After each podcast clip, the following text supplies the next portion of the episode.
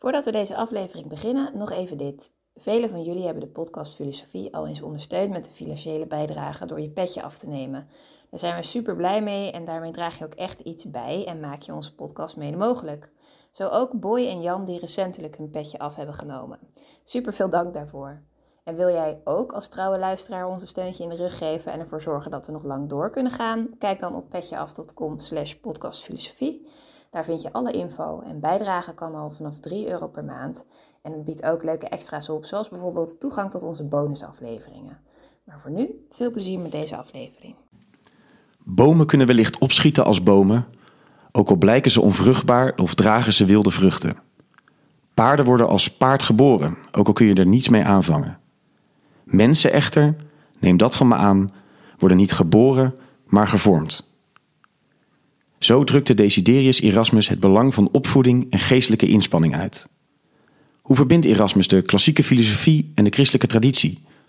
Op welke manier was hij van invloed op het denken over kerk, politiek en samenleving in zijn tijd? En wat maakt hem tot een van de meest prominente Nederlanders aller tijden? Over deze vragen en nog veel meer gaan we de komende drie kwartier hebben. De gast is Han van Ruler, de denker die centraal staat, Erasmus.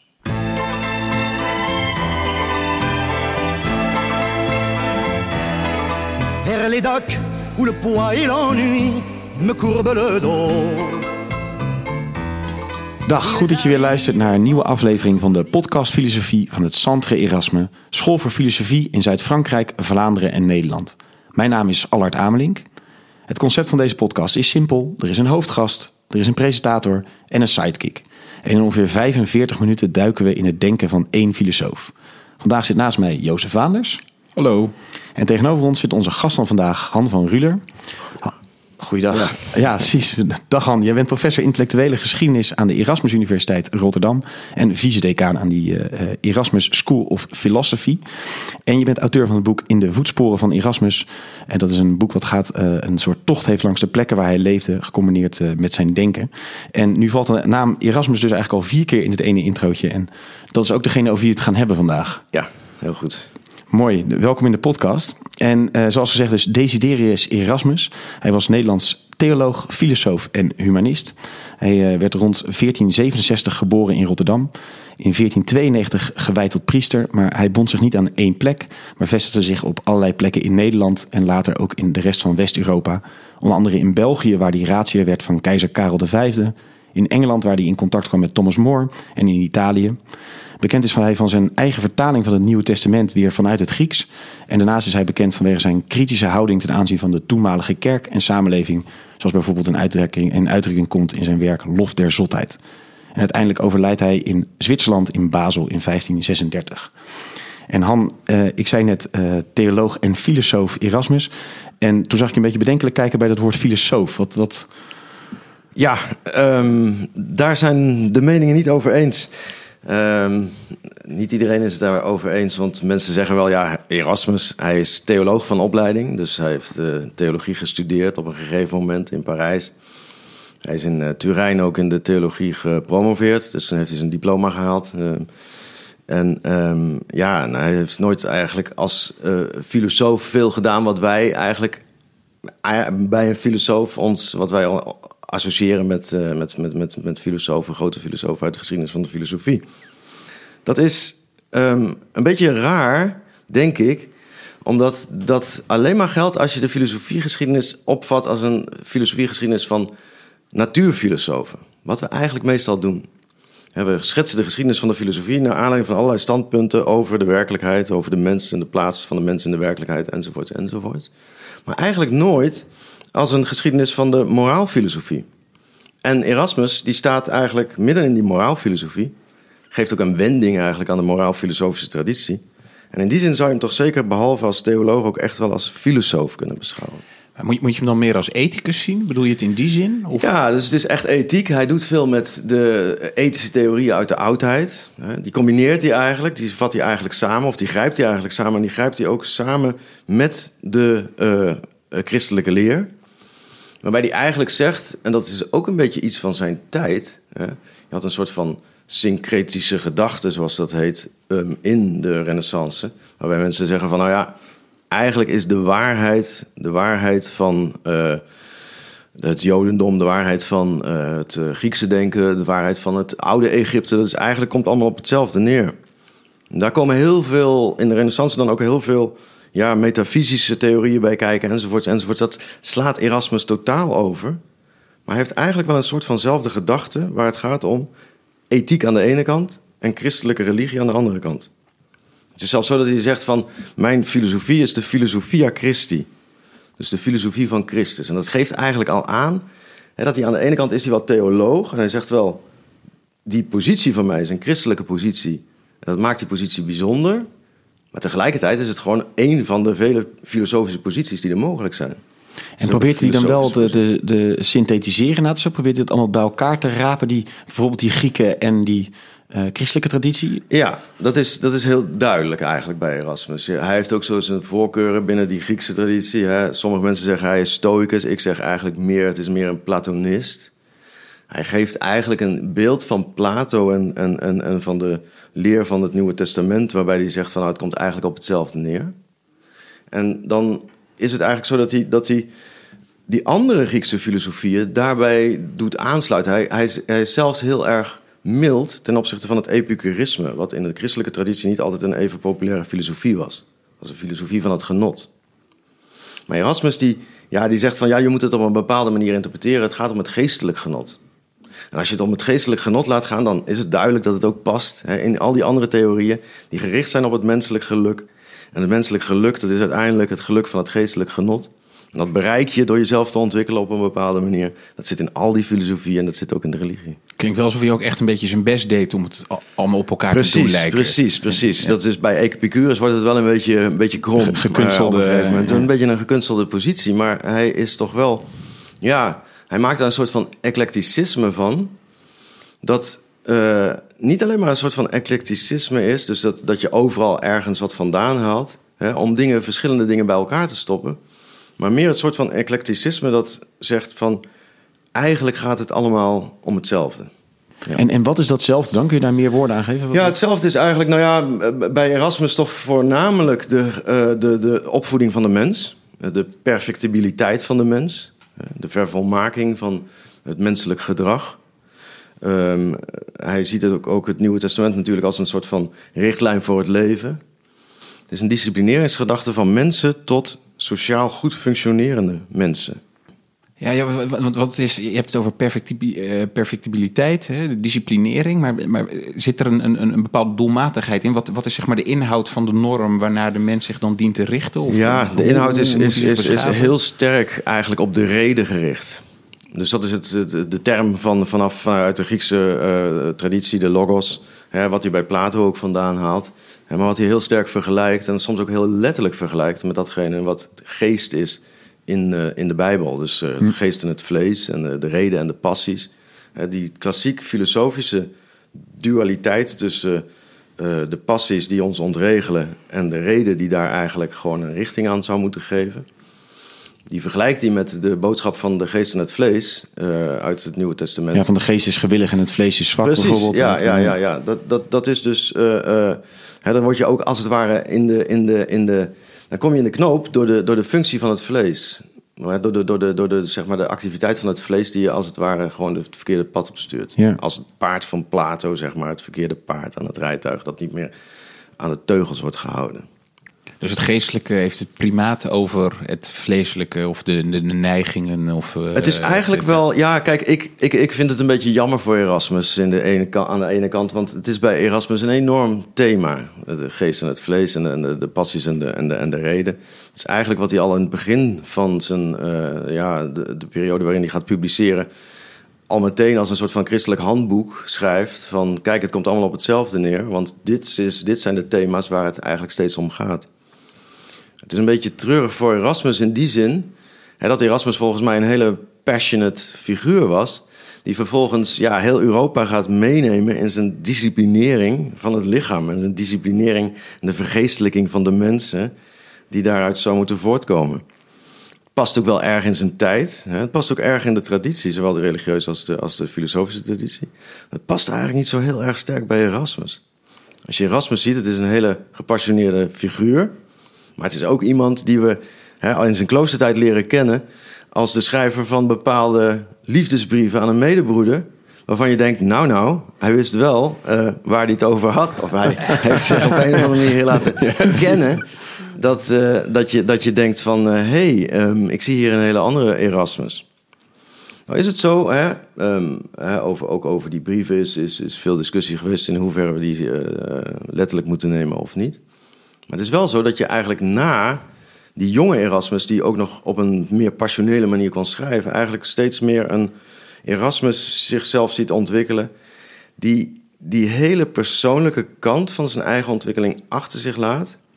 en eigenlijk de opvoeding niet alleen van tijdgenoten van jongeren in het Latijn, in het, uh, in het Grieks, uh, in uh, andere studies op zich neemt.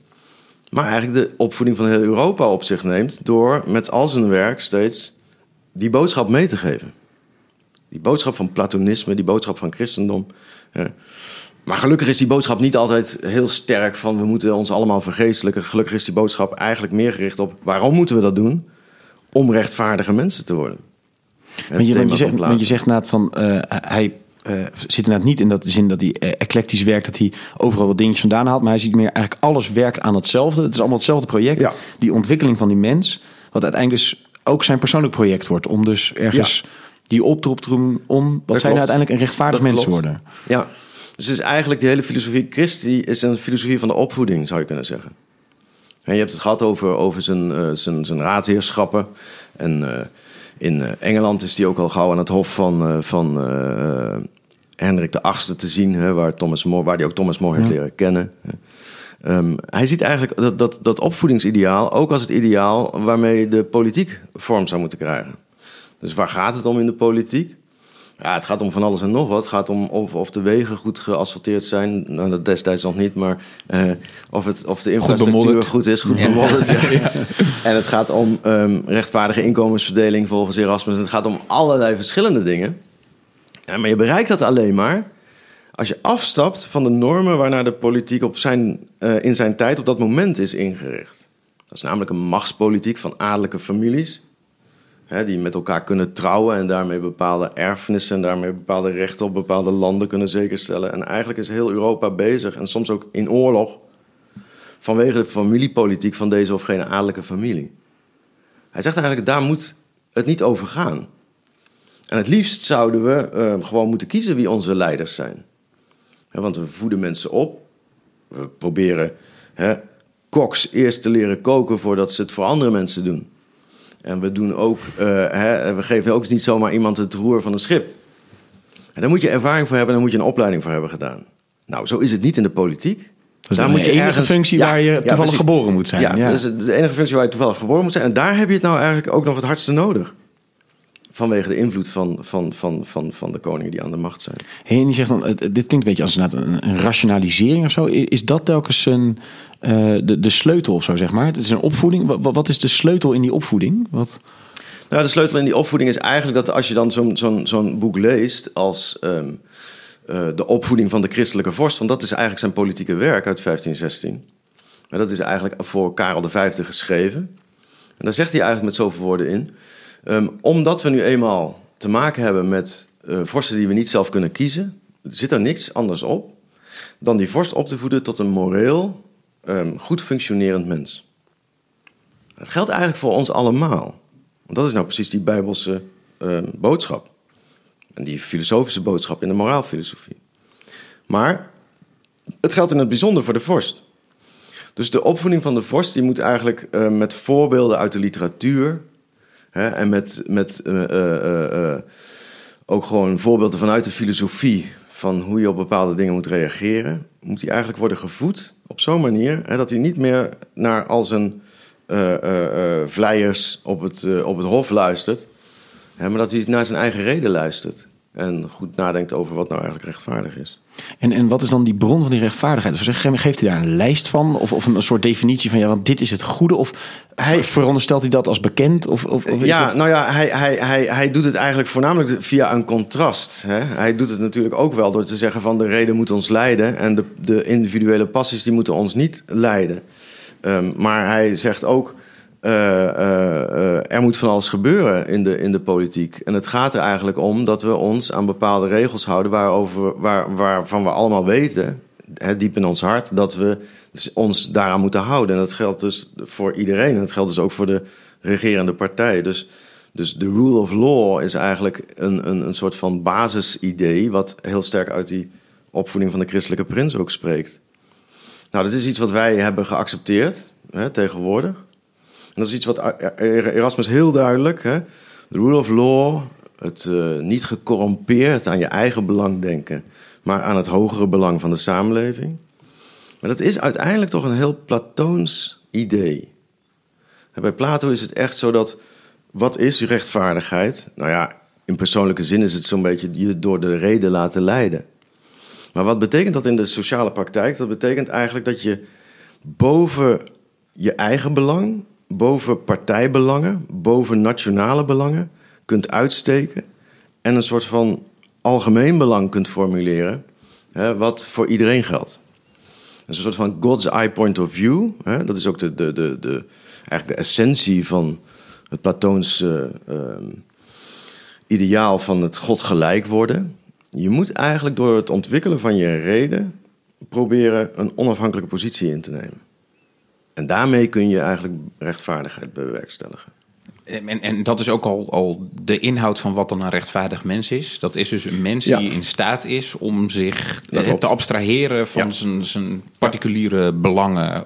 En, en naar een, een, een algemener uh, ideaal, uh, als het ware, zich te, te, te richten. Ja. En het sterke van, van Erasmus is nou eigenlijk dat hij, dat hij in, zijn, in zijn werk, hè, want hij heeft verschrikkelijk veel gedaan waarin hij niet als het ware moralistisch bezig is of met uh, politiek, politieke theorie bezig is of zo, maar met hele andere dingen bezig is, steeds dit soort dingen laat vallen in zijn voorbeelden. Van kijk eens naar die of kijk eens naar die. Hij zet mensen te kakken, maar hij doet het eigenlijk nooit hè, op persoonlijke. Hij, door iemand te, te noemen of iets dergelijks. Uh, of het moet een pauze zijn of zo, dan is het zo erg dat het, dat het ook wel iedereen duidelijk mag zijn dat het daarover gaat. Maar over het algemeen um, uh, gebruikt hij zijn, zijn, zijn, zijn voorbeelden om mensen eigenlijk meteen een intuïtie te laten hebben van oh my god, moet je kijken wat er in de, in de wereld aan de hand is. En zo kan het inderdaad niet. En dat doet hij dus niet alleen in zijn um, opvoedende geschriften, maar dat doet hij ook bijvoorbeeld in zijn werk als het gaat over hele andere dingen, zo bijvoorbeeld hoe schrijf ik een brief. Dan zit het ook al in de voor, voor, voorbeelden. Hij heeft boeken geschreven, zijn grootste bestseller. Dat was eigenlijk helemaal niet iets filosofisch direct, maar dat waren zijn spreekwoordenverzamelingen. En daar begon hij mee, het begin van de, van de, van de 16e eeuw, uh, uh, met een verzameling van, van, van duizend of zo Latijnse spreekwoorden. Maar dat groeide en dat groeide, maar hij ging er ook Griekse spreekwoorden bij doen. En dat, dat, dat, dat werd groter en groter aan het eind van zijn leven, waren er duizenden spreekwoorden die hij dan behandelt. Maar als je het dan leest, hè, dan zie je eigenlijk dat hij helemaal niet zo zeer taalkundig geïnteresseerd was. Maar eigenlijk veel meer het spreekwoord weer gebruikte als een soort van instrument om iets te vertellen over de maatschappij. Of over het copyright bijvoorbeeld. Dat was heel relevant voor hemzelf. omdat hij zoveel schreef. Ja, vond hij dat een belangrijk onderwerp. ja, de boekdrukkunst die was eigenlijk net uitgevonden. Dus niemand die begreep dat ook nog. Iedereen schreef zijn, schreef zijn boeken over in een andere stad. Ja, maar dan kon hij dat, dat weer gebruiken, als het ware, naar aanleiding van een of ander uh, spreekwoord, om zoiets uit te leggen. Hij was maar aan het opvoeden, aan het opvoeden, aan het opvoeden, eigenlijk continu. Hey, en je zegt nou van hij verzamelt, hij ziet een lange lijn eigenlijk in, die, uh, in de denkgeschiedenis, zeg maar in de brede zin. Uh, het gaat over dat, dat rechtvaardige leven, waardoor je dus de reden laat, laat heersen. Maar ik hoor je ook de hele tijd zeggen dat koppelt hij aan het heden. Is het een fundamenteel traject waarin hij probeert inderdaad een synthese te maken van alle denken? Of is het vooral dat hij dus rondom een thema van copyright stuit hij op en zo vormt die kanon van zijn denken zich? Of... Nou ja, nee, zo'n copyright is eigenlijk iets actueels wat er op dat moment aan de hand is. Um, maar Erasmus die is wel gevormd met het idee van, oh, er is in de geschiedenis wel iets misgegaan. Hij heeft een heel sterk gevoel van dat er voor deze donkere eeuwen die we nou achter ons laten, hopelijk, uh, veel schonere eeuwen geweest zijn. En dat, dat, dat gevoel dat heeft hij natuurlijk aan het hele opbloeiende humanisme ja. uh, te danken. De renaissance gedachte. De renaissance gedachte natuurlijk een beetje. Ja. ja. ja. Maar we moeten eigenlijk terug naar het beschavingsniveau... wat er vroeger in Griekenland en in Rome uh, te vinden was. En hij ontmoet dat hier ook al. Hè, niet in Rotterdam. In, in, in Rotterdam is hij geboren, maar daar blijft het eigenlijk bij. Ehm, hij is eh, in verschillende plaatsen opgegroeid, maar vooral in Deventer is het eigenlijk dat hij naar school gaat en voor het eerst ook kennis maakt met de eh, Latijnse letteren. Dus die nieuwe mode, zeg maar, uit Italië. Die eh, op een hele andere manier leert schrijven.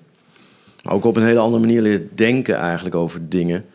Dan eh, het onderwijs tot, op, tot, tot, tot, tot, tot die tijd eigenlijk. Was het, het middeleeuwse onderwijs was voornamelijk een kloostervorm van onderwijs. Hè, die gericht was op ja, uitwerking van de dogmatiek in een soort van dialectisch eh, geheel van, van vragen stellen.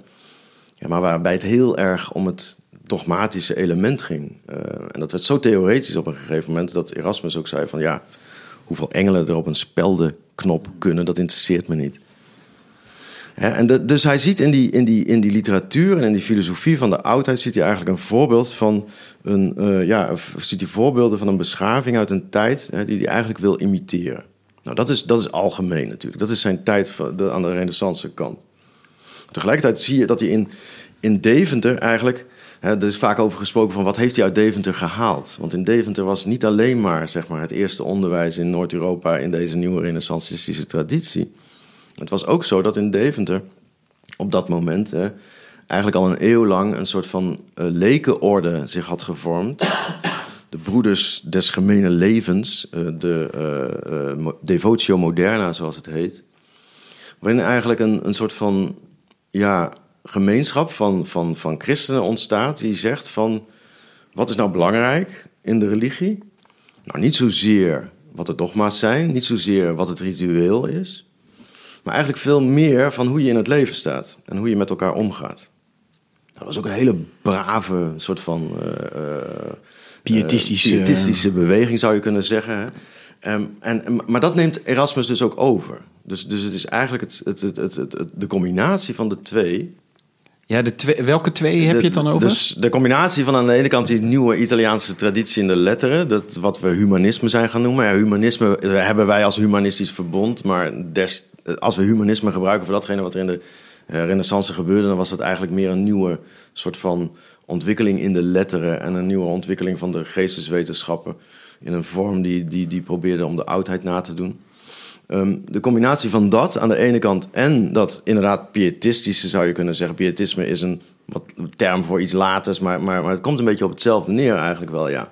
Dus van echt die, die Dus- praktische vertaling van dat, wat betekent dat Precies. geloof nou in plaats Ja. van het Ja. puur cognitieve. Zou je dat überhaupt dus eigenlijk ook zo'n hele denken kunnen zeggen dat het heel pragmatisch van aard is en niet... Ja, dat zou je zeker kunnen zeggen. Dat zou je zeker kunnen zeggen. Ik denk zelfs dat je, dat je zou kunnen zeggen van zijn denken dat je, dat je hier een hele vreemde eh, manier van omgaan met religie eh, tegenkomt. Eh, die op het eerste gezicht niet zo opvalt. Omdat de Bijbel gaat ook over ons gedrag en over wie wij zijn. Hè? Maar die uiteindelijk, als je het in de geschiedenis van de theologie naast elkaar zet, ontzettend opvalt door zijn eigenlijk desinteresse in het hiernamaals. Zijn totale eh, eh, ja, negeren eigenlijk van datgene wat er eh, eh, eh, na dit leven op ons afkomt. Het gaat hem echt om het, Het is om een- het leven zelf. Het gaat om het niet leven om dat hier wat en nu. erop volgt. Ja, ja, ja. Hey, en vanuit die nieuwe Italiaanse traditie heeft hij dan ook dat interesse voor het Latijn en het Grieks. Hij vertaalt dan ook dat Nieuwe Testament. Welke plek neemt dat in, in zijn... Ja, dat is dus, dat is dus een, een langere weg. Hè. Kijk, ehm, het, het, het, het bijzondere, denk ik, aan Erasmus is dat hij eh, voornamelijk, als hij dan dat allemaal achter zich geeft en met zich heeft meegenomen, dan ehm, gaat hij op een gegeven moment eh, eerst gedichten schrijven in het klooster en mooie brieven schrijven in het klooster. En dan eh, op een gegeven moment kan hij dat klooster uit, want hij, hij wil ook niet in dat klooster blijven. Hij, hij haat het klooster. En Waar dat precies aan ligt, dat weten we ook niet. Maar goed, hij gaat, hij gaat weg en hij gaat eh, met de bisschop van Kamerik, de heer van Bergen, van Bergen op Zoom, daar gaat hij mee op pad. Want hij, hij denkt dat hij dan ooit in, in Italië terecht gaat komen. Nou, dat lukt niet, want ze blijven hangen in Brussel. Ehm, maar daar heeft hij Al wel over de gekomen. grens. Ja. Daar heeft hij het, dat is een stukje op weg. Maar, maar hij heeft hij het ook wel weer ehm, ehm, eh, wat moeilijker. Want dan ziet hij dat het hofleven eigenlijk net zo min een goed leven voor hem is. En, en ja, de karavaan trekt op een gegeven moment eh, eh, ook, ook wel weer verder. Maar, maar Erasmus die krijgt dus eigenlijk toestemming om, om, om de zaak te verlaten. En te zeggen van, ik ga theologie studeren. Ik ga theologie studeren in Parijs. Nou is het vervelende dat Parijs nog lang niet op het niveau van Deventer stond.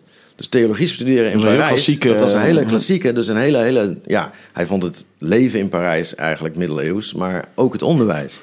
Dus hij, hij, hij studeert dan eh, theologie. Je ziet later eigenlijk dat hij, wat we vaak een beetje negeren, maar dat hij een enorm scherpzinnige theoloog wordt. Hij weet eigenlijk alles. Op een gegeven moment in discussies zie je dat hij ook de bronnen die die niet, waar hij niet van houdt, perfect citeert en uit zijn Zeg maar hoofd die discussies over van hoeveel Dus engelen op een op spel Ja, die- Hij kan dat hij zou- zeg maar. ja, ja, precies. Hij kan, er wel, hij kan er wel mee discussiëren. Maar toch eh, bevalt hem dat, die, soort theologie ook eigenlijk helemaal niet. Dus, dus, dus, dus, dus hij zit nog steeds met een soort van... Ja, eh, hij weet eigenlijk nog steeds niet wat hij, eh, wat hij zal gaan doen, denk ik. Als we het een beetje persoonlijk psychologiserend eh, bekijken, dan, dan, dan, dan, dan gaat hij ja, zich ook wel. Hij gaat ook wel vrienden maken in Parijs, eh, die dan zeg maar meer in die Italiaanse eh, nieuwe mode van het humanisme werkzaam zijn. En hij gaat ook mensen onderwijzen, dus dat, dat, dat, dat begint al heel vroeg, op, gewoon als, als, als privéleraar. Ehm, maar hij weet voor zichzelf eigenlijk niet wat hij moet doen. En het is zelfs zo dat je in de brieven eh, ziet van, van, van, van die periode dat het eigenlijk maar een hele depressieve sfeer om hem heen hangt. En als hij dan uiteindelijk naar Engeland gaat, hè, dan zie je dat hij eigenlijk opbloeit als hij John Collett tegenkomt. Dat is iemand die, die eh, zijn hele leven lang heel erg zal waarderen. Net als Thomas More trouwens. Ze hebben ook een groot respect voor John Collett. En dat is dan echt iemand die is ook in Italië geweest. En die heeft die stap al gemaakt van de combinatie van die twee dingen. De combinatie van theoloog zijn, maar het op een mooie manier en een inspirerende manier brengen. En dat, eh, nou ja, dan, dan, dan zie je eigenlijk dat hij, dat hij denkt van... hé, hey, dit is mijn ding. Dat ga ik doen. En En- ja, Ja, dat, dat, dat, het gaat heel erg om dat bruggen slaan tussen verschillende werelden. De- de- de- die gedachte die krijg je ook een beetje. Dus hij, hij benadrukt heel erg wat daar aan, aan overeenkomstig in zit. Maar hij zoekt heel erg wel naar hè, het, het synthetiseren daarvan. Ja. Het- het- Ja, dat, dat, nou ja, dat, gaat hij dan, dat gaat hij dan ook doen naar aanleiding van Collett. Hè? Want je ziet ook bijvoorbeeld dat hij eerst is hij alleen maar met Latijn bezig. Maar dan merkt hij eigenlijk in Engeland van... hé, hey, als ik dit goed wil gaan doen... en als ik uiteindelijk inderdaad naar het becommentariëren van het Nieuwe Testament toe wil... en als ik eigenlijk op een nieuwe manier als theoloog wil omgaan met de Bijbel... dan moet ik gewoon ook Grieks kunnen. En dat is eigenlijk zijn eerste eh, volgende streven. Hij gaat eigenlijk op vrij late, leven dan, eh, vrij late leeftijd dan nog eh, Grieks studeren. Maar wordt daar dan wel weer een ster in. hè. Hij gaat Griekse boeken in het Latijn uitgeven. En Griekse boeken heruitgeven in het Grieks. En dan ja, gaan we zo maar door. Hey, en je zegt nu net van eh, hij was dus niet de eerste die dit deed, want hij, hij vond inspiratie in Engeland. Is hij hier wel toch op een bepaalde manier uniek in, omdat hij het als beste deed of als eerste populariseerde? Of wat, wat maakt hem dan dat hij zo'n Ja, key ja. figure is geworden als hij niet is- de ontdekker hiervan is? Ja, ja er, zijn, er, zijn, er zijn, nou ja, er zijn wel meer mensen die een beetje in zijn lijn ook denken, maar die zijn inderdaad niet allemaal even bekend geworden vooral. En dat is dan ook wel weer Erasmus' ding. Hij was toch wel een heel goed schrijver. Hij was een heel goed schrijver, maar hij was ook een heel goed, eh, eh, ja, mijn universiteit heeft tegenwoordig een reeks van Erasmian values opgesteld. ehm, die wij als studenten en medewerkers allemaal moeten eh, volgen en accepteren. En één daarvan is, ehm, ehm, hoe heet het nou toch? Entrepreneurship, dus ondernemingszin. Ehm, ik denk dat ze dat er gewoon bijgezet hebben, omdat wij heel sterk op economie Ja, en bedrijfskunde zijn eh, gericht. Rotterdamse Dat heeft mentaliteit, Erasmus helemaal niks mee te maken. Maar aan de andere kant is het ook wel weer zo dat, en daar is ook wel over geschreven, dat Erasmus eh, ja, wel heel goed voor zichzelf zorgde. Hij wist zichzelf Hij goed wist te zichzelf verkopen. enorm goed te verkopen.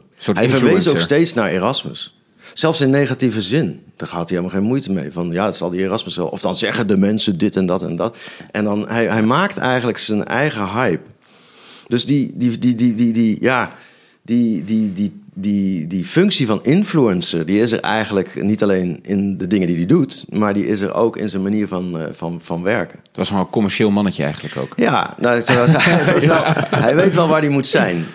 En hij leert dat ook in verschillende, eh, op verschillende momenten in zijn leven. Hij is, eh, in, in Venetië is hij bijvoorbeeld eh, bij een hele moderne dan uitgeverij komen werken. En er zijn allerlei geleerden. Het is eigenlijk een kleine universiteit op zichzelf.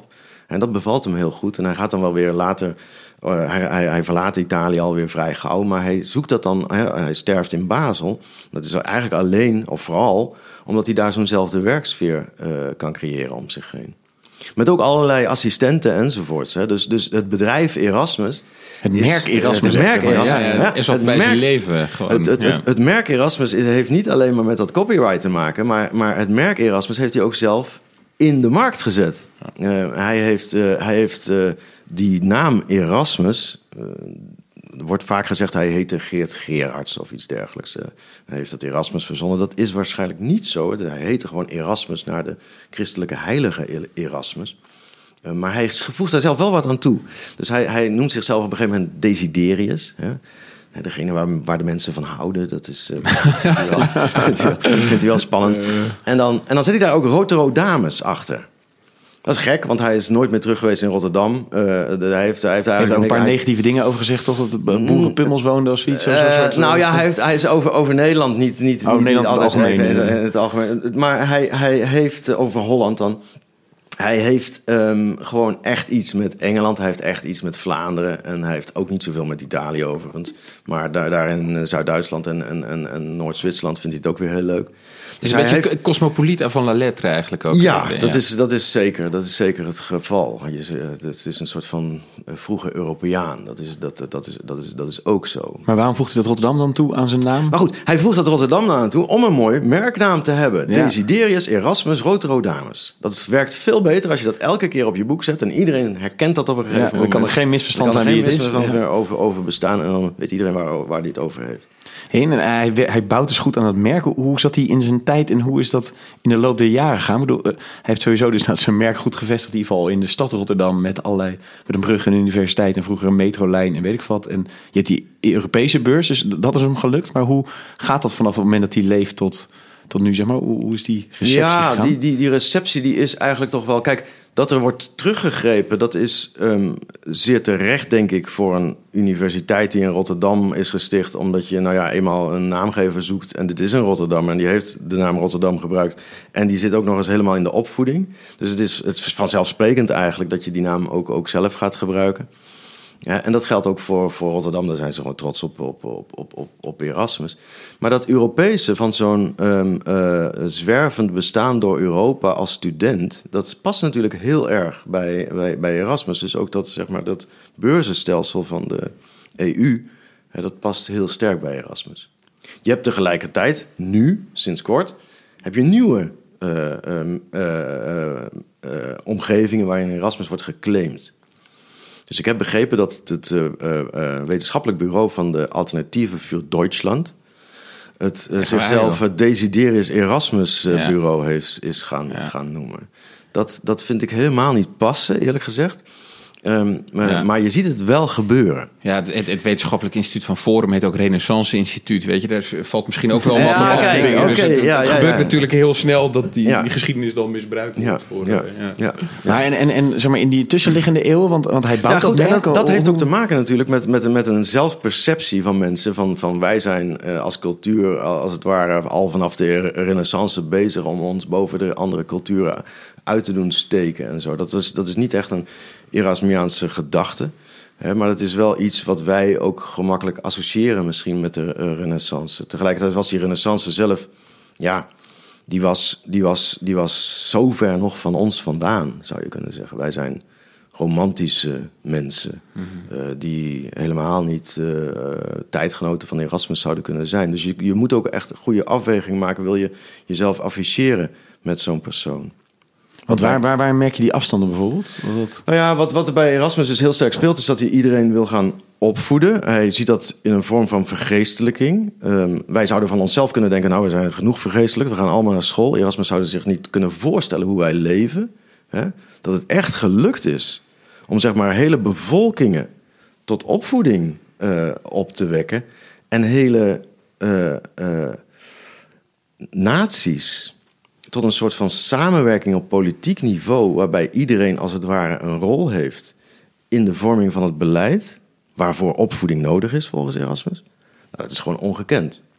Dat was zijn idealen. Dat waren zijn idealen, maar dat, dat, dat had hij misschien helemaal niet geloofd dat het ooit zou gebeuren.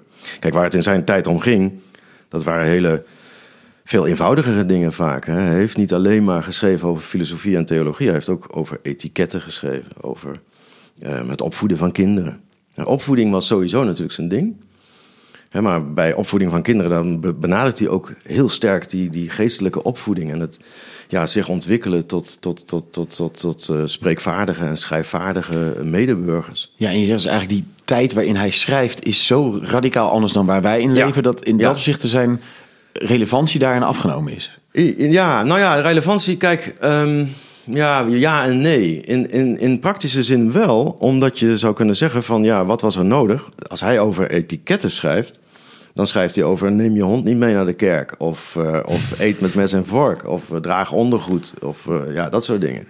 Ehm, dat, Ja, daar dat- hebben we dat- niet per se een boek voor nodig. daar hebben we niet per se een boek voor nodig. Tegenwoordig zit iedereen zonder ondergoed in de kerk. Weet je wel. Dus dat hoeft niet meer. Maar in zijn tijd was het, eh, ja, er wordt wel gesproken over de, de Reformation of Manners. Dus de, de, de, de omgangsvormen, zeg maar, en de, de, de revolutie die daarbij plaatsvond. En dat was een revolutie eigenlijk die, ja, de hoffelijke cultuur van het hof, want dat is hoffelijk, als het ware naar een hoffelijkheid transformeerde die ook gold voor de stad. Misschien nog niet zozeer voor het boerendorp, maar in ieder geval wel voor de stad. En dus de mensen en de stedelingen die zouden eigenlijk hoffelijk moeten worden in die zin van die zouden uiterlijke omgangsvormen moeten hebben hè, die op een hoger niveau kwamen te staan dan dat ze tot, tot dusver hadden gestaan. Nou, daar speelt Erasmus ook een rol in. Maar bij Erasmus is het typische dat hij die, zeg maar, buitenkant, de verandering van het gedrag aan de buitenkant, altijd met een verandering van eh, denken aan de binnenkant eh, gepaard wilde laten gaan. En dat is dus eigenlijk wat hij, waarvan hij zegt van daar is filosofie en daar is theologie eh, voor nodig. Ja. En dus instrumenteel. En dat is eigenlijk wat je zegt over dat hij op zo'n andere manier naar religie kijkt. Ja. Dat het dus niet Ja. een fundamenteel ding is Ja. met uiterlijke eh, gevolgtrekkingen. Maar om Ja. uiterlijke gevolgtrekking te hebben, Ja. moet je dat denken Ja. veranderen. Ja. Ja. Het, het klinkt ook een beetje als ik zo, vooral als een, als een ongelooflijk brede geest, hè, die, die op talloze gebieden eh, actief is en, en die tijd ook helemaal incorporeert, als Ja. een spons alles Ja. opzuigt, Ja. wat Ook- leeft ook en dat vermengt met het oude. En, En ook een man op het, het, het, het puntje van de voorhoede, zeg maar. Dus die, die, die Da- de meest daar helemaal dingen, eh, voor, vooraan loopt ook. Ehm, maar het klinkt niet per se als een echt heel fundamenteel denker. Die, die, die ook ergens eh, heel, heel, heel diepzinnig eh, een of andere uh, revolutie der denkaard of zo. zo, zo zoiets Ja, zit er. Dat zou, dat zou je aan de ene kant kunnen zeggen. Je zou aan de andere kant ook kunnen zeggen van dat die revolutie, hè, die eigenlijk al plaatsvond aan de, aan de buitenkant en in het stadse leven, dat die gepaard moest gaan van een nieuwe manier van opvoeding en een nieuwe manier van onderwijs, hè, die gevoed moest worden. En daar, daar, daar, daar, daar, daar, daar, ja, daar, daar stap je niet alleen in, maar daar heeft hij eigenlijk ook gewoon heel veel uh, toe bijgedragen. Als, als, als wij nu in al die verschillende Europese talen een spreekwoord gebruiken, ja, dan is het overal hetzelfde spreekwoord. Dat ligt niet aan Erasmus, dat ligt aan het feit dat het Griekse en Latijnse auteurs waren die die spreekwoorden gebruikten. Maar het ligt wel aan Erasmus dat wij ze nog kennen, omdat hij ze mm-hmm. opschreef en als het ware uh, verzamelde. Heel veel kennen we ook niet. Hè? Dat, dat wil zeggen, hij, hij was ook nog een enorm uh, uh, ja, compilator uh, van, van, van posities en, en zinswendingen en, en, en bekende gezegdes van auteurs uit de oudheid. Hij, het, is, het is een enorme en ongelooflijk brede kennis, zeg maar, van een wereld die, die ons eigenlijk helemaal niet zo dichtbij meer. Er zijn enkele leraar Latijn die zich daar nog een beetje mee bezighoudt, maar, maar, maar het staat heel erg ver, ver van ons af, die, die, die, die kennis van de cultuur van de oudheid. Um, wat wij tegenwoordig eigenlijk alleen nog lezen is, is De Lof der Zotheid. Dat is heel gek. Dus er is zo'n enorme bibliotheek aan boeken. En daar lezen wij een heel klein deeltje van. Ja, want dat is zonder twijfel denk ik zijn bekendste werk. En er is ook zo'n Lof der Zotheid prijs volgens mij zo. Kun je de kort wat vertellen over dat werk? En ja, wat ja dat het, Lof der Zotheid, ik noem het altijd een heel moeilijk boek. Um, want het is eigenlijk een heel makkelijk boek. En het is, uh, Silvio Berlusconi heeft ooit eens gezegd dat het zijn favoriete boek is. Uh, dat is goede reclame. ja, is goede reclame. Dus AFD. Uh, ja. Hij, trekt, hij trekt een raar publiek. With friends like these. en, en, uh, maar, maar ja, wat er in dat boek naar voren komt, dat is natuurlijk ook... Het, is, het gaat over, over... Het is een soort van komisch. Het, het gaat over de, de grappen en de gollen van de mens. En, en dat is dus de zotheid. Hè? Maar, maar het is ook tegelijkertijd een raar boek. Het is een beetje een boek dat in drie is verdeeld. Eerst heb je grappen en gollen. En wat is toch een gek beest, die mens? En wat doen we toch rare dingen? En wat gedragen we ons vreemd? En als filosofen gedragen we, gedragen we ons dan helemaal vreemd. We zitten maar te studeren en zo. En saai. En dan gaat het en over seks en over allerlei dingen. Dan gaat het vervolgens een heel deel over... Um, ja, eigenlijk de, kwade, de meer kwalijke kant van de zotheid. Waar zotheid eigenlijk verandert in gewelddadigheid en corruptie. En daar komt eigenlijk, dat zal uh, Berlusconi misschien leuk gevonden hebben, al die kritiek op de kerk. Uh, dat is in Italië natuurlijk ook heel belangrijk. Maar niet alleen op de kerk, maar ook op de adel en de monnikenorders. En, en soms hou je hart vast ook over de religie, over de rituelen, dat je denkt van dit kan je toch echt niet zeggen. Kijk, hij laat het de zotheid zeggen, dus daar verschuilt hij zich een beetje achter. Maar dat blijft, hè, eerst is het grappig en dan wordt het heel gewaagd grappig, maar ook fundamenteel kritisch op de, op de maatschappij waarin hij leeft. En dan is het op het eind. Gaat en op de geestelijkheid ook toch? Ook wel, en de geestelijkheid ook. Nee, de geestelijkheid ook. Dus hij geeft al die kritiek ook op de kerk en op de misstanden in de kerk. Op de rituelen en op de bijgelovigheid. Um, en op de dogma's. Um, en dat, dat heel Europa leest mee. He, dat, dat, dat, dat heeft dan weer die enorme invloed. Maar tegelijkertijd, als je dat boek leest tot het eind, dan zie je dat hij op de, bij de, op de laatste paar pagina's komt hij te spreken over de zotheid van de filosofie en de religie. En dan wordt het raar. Dan denken mensen ook van, hè, ik begrijp het niet. Is het nou opeens Plato en Jezus Christus, die moet je juist niet volgen? Of die zijn gek? Of uh, neemt hij het niet meer serieus? Of zegt hij van, uh, nou ja, eigenlijk ben ik daar ook heel sceptisch over? En ik denk dat het niet zo is. Ik denk dat als je het goed leest, dan zie je dat hij daar eigenlijk op het laatst zegt van...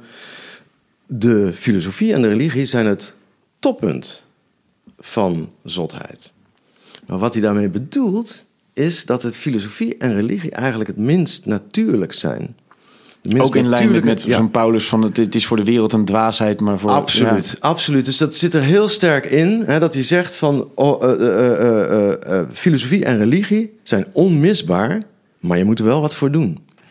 En het is heel moeilijk ook. En het moet eigenlijk, het is een soort van, hij, hij brengt eigenlijk het idee van filosofie en religie zijn een soort van software die we extra nodig hebben om de maatschappij draaiende te houden. Dus een beetje zotheid is goed, eigenlijk. Dat, ja, zotheid, nou ja, zotheid, uh, maar de zotheid heeft dan opeens een ander, een ander gezicht gekregen. De zotheid is dan datgene wat niet natuurlijk, niet vanzelf komt. Dus uh, opvoeding, sociabiliteit van de mens. Waar je moeite voor vanzelf. Doen. Daar moet je moeite voor doen. En dat is eigenlijk de grote boodschap van dit boek. Dat is eigenlijk de boodschap van elk boek van Erasmus. Dus in die zin past die lof der zotheid ook wel weer heel erg in het, in het geheel. Hij is het ook weer opnieuw raar dat die, hè, dat, die, dat, die, dat die religie daar wordt neergezet als een soort van beschavingsinstrument. En, en, en, en dat is natuurlijk wat hem uiteindelijk ook uh, parten gaat spelen in, in, in, in, in de loop van de geschiedenis.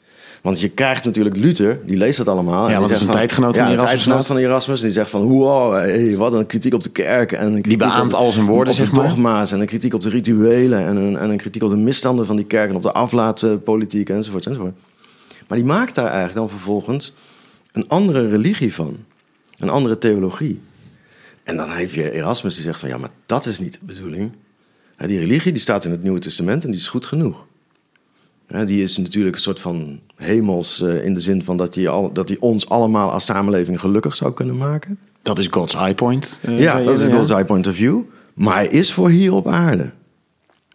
En het is eigenlijk uh, om op zo'n manier met elkaar om te gaan dat we geen facties uh, vormen. En dat we juist niet zo tegenover elkaar, tegenover elkaar komen te staan als jij nu eigenlijk met je nieuwe religie, en eigenlijk een nieuwe dogmatiek nastreeft. Ja, en je stapt eigenlijk daarmee uit die hele lange lijn vanuit de Grieken en ja. het, het christendom door ja. zo'n nieuw verhaal ja. neer te zetten. Ik denk ook dat dat eigenlijk wel het belangrijkste is van als je zegt, hè, want jij zei nou van het is, het is, het is, het is een beetje een, een, een, een, een uh, ja, ik weet eigenlijk niet wat je zei, maar brede, geen fundamentele denken, geen fundamentele denken. Nee, maar dus wel een fundamentele invloed in die zin. Hè, dat je in. Uh, hè, er is pas een boek verschenen dat ik nog niet gelezen heb. Daar worden Luther en Erasmus tegenover elkaar gezet. als zeg maar de beschaving tegenover het populisme. Nou, dat is natuurlijk heel nu eigen tijd. En is Luther de populist. En dat is Luther de populist. Ja. En ik denk dat, dat, dat, dat, dat daar ook heel veel in zit. Want als je het gewoon in de eigen tijd laat plaatsvinden. dan is Luther inderdaad de dogmaticus. die eigenlijk een, een, een, ja, een, een, een religie poneert die totaal on-Erasmiaans is. Ja, waarin je bent overgeleverd aan, aan, aan, aan, het verlossende, aan de verlossende handeling van God... die jou als individu kan verlossen... maar waar je eigenlijk zelf helemaal geen invloed op kan hebben. Terwijl bij Erasmus is het tegenovergesteld. Hè? Je moet als het ware een goed mens worden... om, om, om bij te dragen aan de, aan de maatschappij. Zie, je daarin eh, ook in, hè, in die lijn van Luther en wat daarop volgt, ook wel weer een, een beetje de tragiek eh, of de, de, de grens aan Erasmus opdoemen? Want eh, enerzijds kan je het verhaal over hem vertellen als de grote renaissance man met zijn beschavingsproject. Maar anderzijds zullen snel na hem ook de godsdienstoorlogen losbarsten. Ja, en dan ja. krijg je allerlei nieuwe vormen van fanatisme en elkaar naar het leven staan. Ja. Die toch bepaald inderdaad niet Erasmiaans Nee, zijn. nee. Dus je ziet daar ergens misschien ook wel weer de grens van zijn project. Dat is ook waar. De mislukking Nee, ervan ja, eigenlijk. Ja, ja, nee, dat is ook, en dat is ook wel iets wat, wat, wat heel. ehm, ehm, ja, wat sterk eh, eh, met Erasmus geassocieerd wordt. Aan de ene kant zijn er mensen die zeggen: Erasmus was een lafaard, want hij ging niet de, de kerk niet uit, hoewel hij er zelf zoveel kritiek op had. Vanuit Erasmus' standpunt is dat helemaal geen laffe. eh, hij probeerde die mensen weer bij elkaar te krijgen. En hij kreeg juist in zijn eigen kerk heel veel kritiek van het komt door jou. En de tegenstanders die stonden aan hem te trekken van waarom kom je niet hierheen? En hij deed niks. Nou, hij deed heel veel. Hij probeerde juist mensen toch weer te verbinden. Dus dat is eigenlijk het, verre van laf, want dat, dat, dat bracht hem toch wel in een heel moeilijk pakket. Er zijn natuurlijk ook heel veel mensen die zeggen van ja, maar het is een mislukking geworden. Hè? 200 jaar eh Shiiten tegen de Soenieten, als het ware, in Europa. Protestanten tegen katholieken. Ja, was ook inderdaad het gevolg. Maar ik denk dat je dat ook op een andere manier zou kunnen zien, omdat dat weliswaar een soort van factievorming was die Erasmus zelf helemaal niet voorstond. En dus ook niet als zijn erfenis gezien moet worden. Terwijl tegelijkertijd hè, gingen die verschillende eh, visies op de religie, die gingen toch nog voort in Europa. Aan de ene kant het strikt religieuze, strikt religieuze idee van de religie als een soort van zich overleveren aan God met het oog op het hiernamaals. Aan de andere kant die eh Erasmiaanse vorm van religie als een soort van beschavingstendens. En je ziet eigenlijk allebei die dingen niet als een breekpunt tussen protestantisme en katholicisme, maar als een, als een element binnen het protestantisme en binnen het katholicisme allebei voortgaan. En dan zou je weer kunnen zeggen, ja, en dan ver- verliest Erasmus het binnen de religie eigenlijk toch weer altijd. Want het is een soort van D66-religie. Het is helemaal niet, helemaal niet spannend. Het is gewoon, je, je, moet, je, moet je, je moet jezelf opvoeden. Terwijl die andere religie, die gaat om of je ziel gered is. Dat is een hele persoonlijke, dat, dat pakt de mensen. Dus die andere religie, die, die wint het altijd. Dankjewel, Han. Eh, Zeer interessant. Eh, de naamgever van Santre Erasmus trouwens, dat hebben we nog helemaal niet benoemd. Eh, Kees en Judith zijn hier nu alleen nu niet. Dus we kunnen ze niet vragen om waarom die naam eraan gegeven is. Maar eh, Ja, ik denk een beetje dat beschavingsideaal. Hè? Dus, eh, dat lijkt mij dan ook, ja. de opvoeding der mensheid. Zo. En verbonden met verschillende plekken in Europa. Nou goed, dat zit zo denk ik wat meer in Ja, dat zit wel goed in. Dankjewel, Han. We hebben het gehoord over Desiderius Erasmus van Rotterdam. De, de goede merknaam die hij zichzelf gaf. Ehm, hij komt eigenlijk uit twee pijlers hebben hem gevormd. Je hebt enerzijds de moderne devotie van Geert Grote. Die probeerde eigenlijk de theologie praktisch in te steken. Niet alleen over de abstracte theo- the- theologische concepten te denken. Maar juist over wat doet dat evangelie nou? Wat betekent dat in onze eigen omgang? En anderzijds de moderne beweging vanuit Italië. Het renaissance, de herontdekking van de klassieken. En Erasmus ziet eigenlijk door die, eh, het, het christendom en die klassieken een lange lijn lopen. Eh, eigenlijk komt alles op hetzelfde neer, namelijk dat het gaat om de opvoeding van de mens. En dat wordt dan eigenlijk ook zijn missie in zijn leven. Hij probeert eigenlijk een soort een opvoeding van Europa te doen. En ehm, eh, het doel is uiteindelijk dat de mens rationeel is en, daarmee een rechtvaardig mens is. En dat vertaalt hij door naar politiek. Hij vindt bijvoorbeeld het, het wonderlijk dat vorsten zonder enige vorm van opvoeding vorst kunnen worden. Eh, maar hij koppelt dat ook aan eh, etiketten. De, de neiging om hoffelijker te worden moet ook van een, een innerlijk component voorzien worden. Het moet ook om een rationele verandering gaan om daadwerkelijk het handelen te veranderen. Ehm, hij heeft daarmee een hele hoop verschillende thema's geraakt, een enorme breedte. Maar telkens is dit die rode draad, die opvoeding. Hij doet dat heel erg aan de hand van voorbeelden.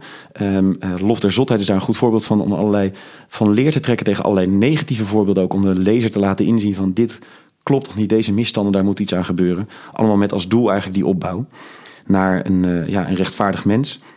We kunnen enerzijds zeggen dat het in de eerste eeuw daarna met eh, eh, enorme eh, godsdienstoorlogen een beetje zijn project in duigen valt. En tegelijkertijd zegt Han, als we nu Erasmus naar het heden zou halen, zou hij misschien verbaasd zijn over dat het ooit zo ver gekomen is met dat er algemene scholing is. Dus dat er zoveel geïnvesteerd wordt in de mens en in de democratische mens. Daarmee een buitengewoon eh, relevante denker in zijn tijd, maar ook met lijnen naar het nu om permanent die opvoeding van de mens voor te blijven laten zetten. Um, dankjewel Han voor een zeer heldere uiteenzetting volgens mij over Erasmus. Dankjewel Jozef. En uh, jij als luisteraar bedankt voor het luisteren. Graag uh, tot een volgende aflevering.